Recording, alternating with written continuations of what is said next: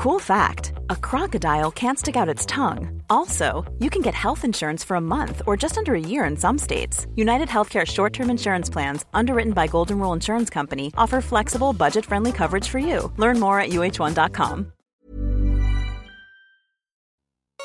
We know what you're thinking.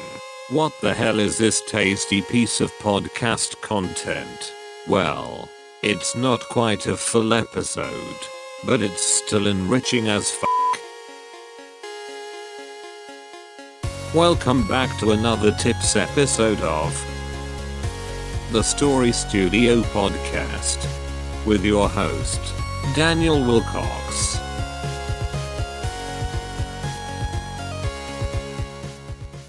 Hi there, and welcome back to the Story Studio. Today, I want to talk to you about proactive reading and how that can help you in your writing. Just to start with this definition, proactive reading, as I understand it, is the process of reading a book and actively taking in what you are reading, not just in the story itself, but also in uh, the way that the words are laid on the page, the way that descriptions are written down, the way that the plot develops, pace, and so on.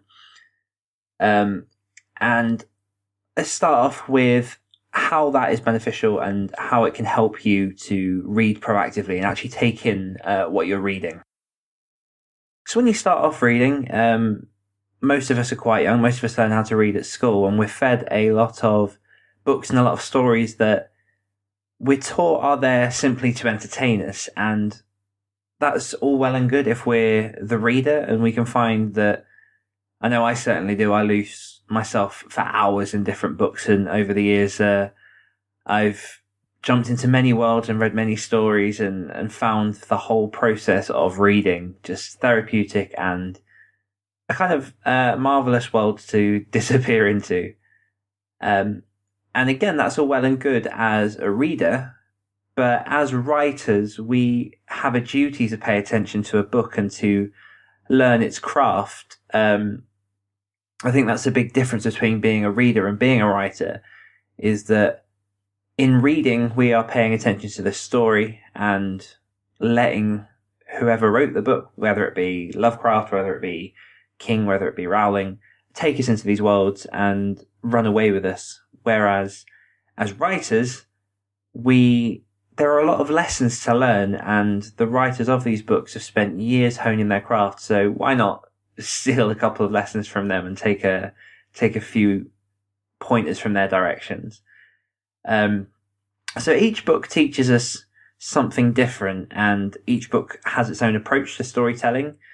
This can be from let's jump back to J.K. Rowling and the Harry Potter series, a young adult genre which is told primarily from the perspective of Harry Potter, the young wizard. Um, the book itself is written in third person, which is a very, very different story to if we look at the Hunger Games series, um, Suzanne Collins, in which the entire story is written in first person from the perspective of Katniss Everdeen uh, and her adventures through the different Hunger Games that she's placed in and the whole world there.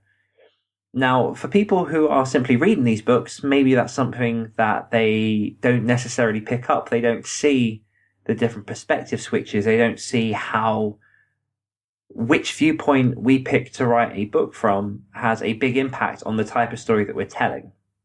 Um, with first person, obviously, we can go much more in depth into the character's mind and their perspective, whereas in third person, we get a lot more of that world building. Now, I'm not saying that one's more effective than the other at all. That's not what I'm saying. Uh, but it's definitely useful when you're reading these books to pay attention to what first person allows and where its limitation is. So, uh, ordinarily, and again, this isn't a, a hard and fast rule, ordinarily first person will allow you to go deeper into a character's psyche, be that it may create more of an untrustworthy narrator. Um, but it might not necessarily let you build that larger world because you are only seeing this story from the character's perspective. So this character might not know that in the neighboring town, a squadron of cars are coming to charge through and ransack the place. Uh, whereas in a third person story, such as the Harry Potter ones, you are much more able to describe the world that they live in and take a step back and be more of a reliable narrator in telling that story.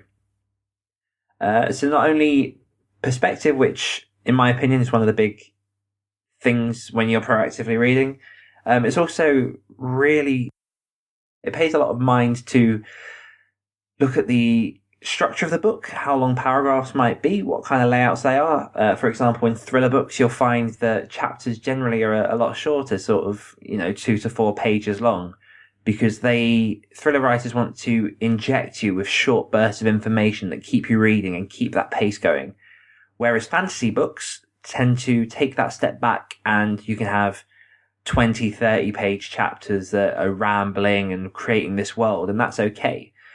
Um, so it's all about paying attention as you're reading, uh, and that, this is where it comes in handy to read around your genre. So, um, let me make this practical and let me use an example of what I'm currently proactively reading and how I'm using that.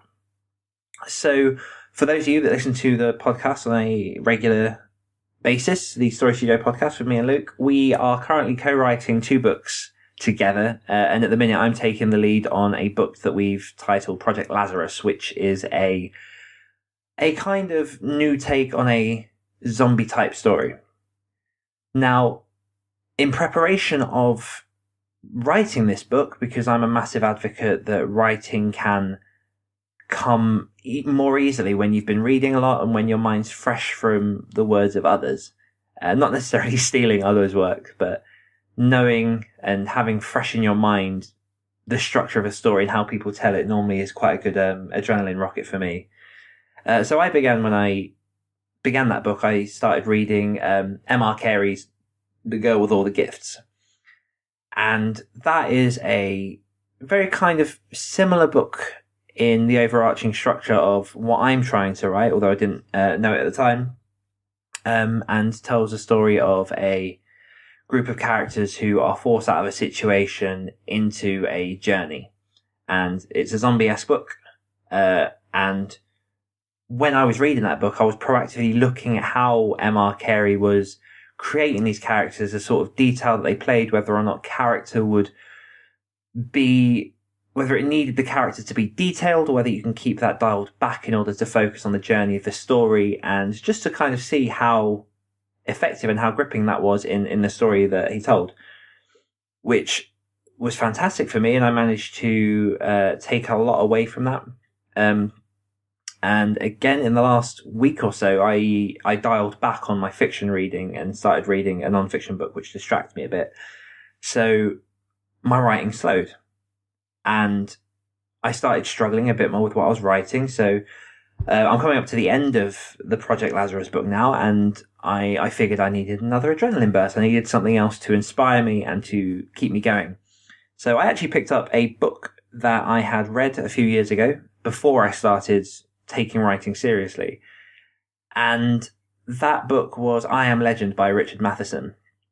And this is a kind of perfect example of what I'm talking about here. So when I read it originally, uh, it was for pleasure. It was an entertainment book. Uh, it was actually when the film first came out with Will Smith, and the book actually came free with the film, so I couldn't really pass up that opportunity. Um, but when I originally read that, I, looking back, couldn't remember much about the story, how it was structured, what kind of um, direction that Richard Matheson took. And looking at it on my shelf, that book is substantially smaller than a lot of the other novels that I have. And that was something for a start that I didn't remember. I think it's only, uh, it must be about 160 pages compared to, you know, your standard 300. And that for one is inspiring because, you know, he tells a full story in a, in a much shorter space. So I began reading that to pick up some lessons and see what I could learn. And it's very simple sentences. It's not over descriptive. It kind of gets to the point. And that I found uh, incredibly handy to begin writing again, and, and that has inspired me. I've managed to ramp up my my writing as I veer towards the end of this book. Uh, so to close up, proactive reading can be fantastic and something that every writer should be doing because if you're not reading, you're not taking in those lessons. And like I say, the people that have read the largely the books that I assume will line your shelves have been in the craft for a while and they know what they're doing and they have created these everlasting books from their minds. And that would have taken a lot of a lot of practice and a lot of work and uh, there are a lot of lessons in there that especially emerging writers, new writers, even writers that have been in the game for a while can can take away from them and can really pick up and use in their own writing and it's not only inspiring but it's just useful to to see the different directions that people take to tell similar stories. now, I understand also that can be quite a once you proactively read or start proactively reading, that's also a bit of a difficult switch to turn off. So if you do start taking that seriously and you do proactively go into your books, just be aware, a little warning for you, just be aware that that switch is then very hard to turn off and it's a lot more difficult to go back into your eight year old entertaining yourself mode because you might just pick up one day a Beatrix Potter, a Roald Dahl, and suddenly be analysing the tense and the POV from which they write. But again, constant fantastic lessons, always keep reading, and make sure you harvest those lessons from each book. Uh, I hope that helps with your writing and uh, take proactive reading as you will and I will speak to you in the next tips episode. Enjoy that? Yeah, of course you did. Then why not leave us a review in the iTunes store? Toodle pip.